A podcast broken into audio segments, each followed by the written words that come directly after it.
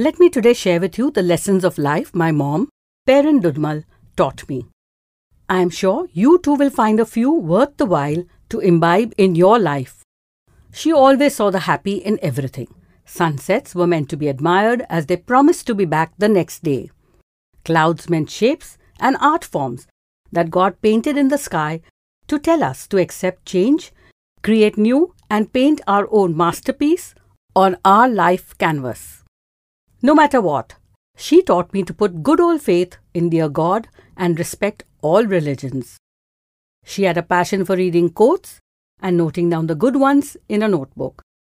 The words of the wise, she said, mattered. No wonder I developed a passion for writing my own quotes and sharing them on my social media pages. Is there any harm in asking? Well, she said there wasn't any.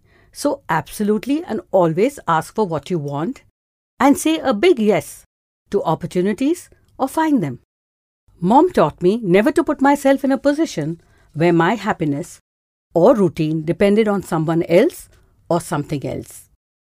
There is so much more, she said, if you look for it. And so, I've stopped worrying about what others think of me.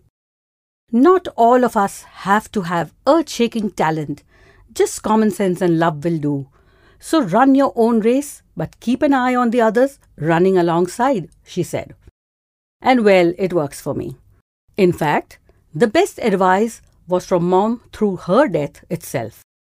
Her unfulfilled dreams changed my outlook to life.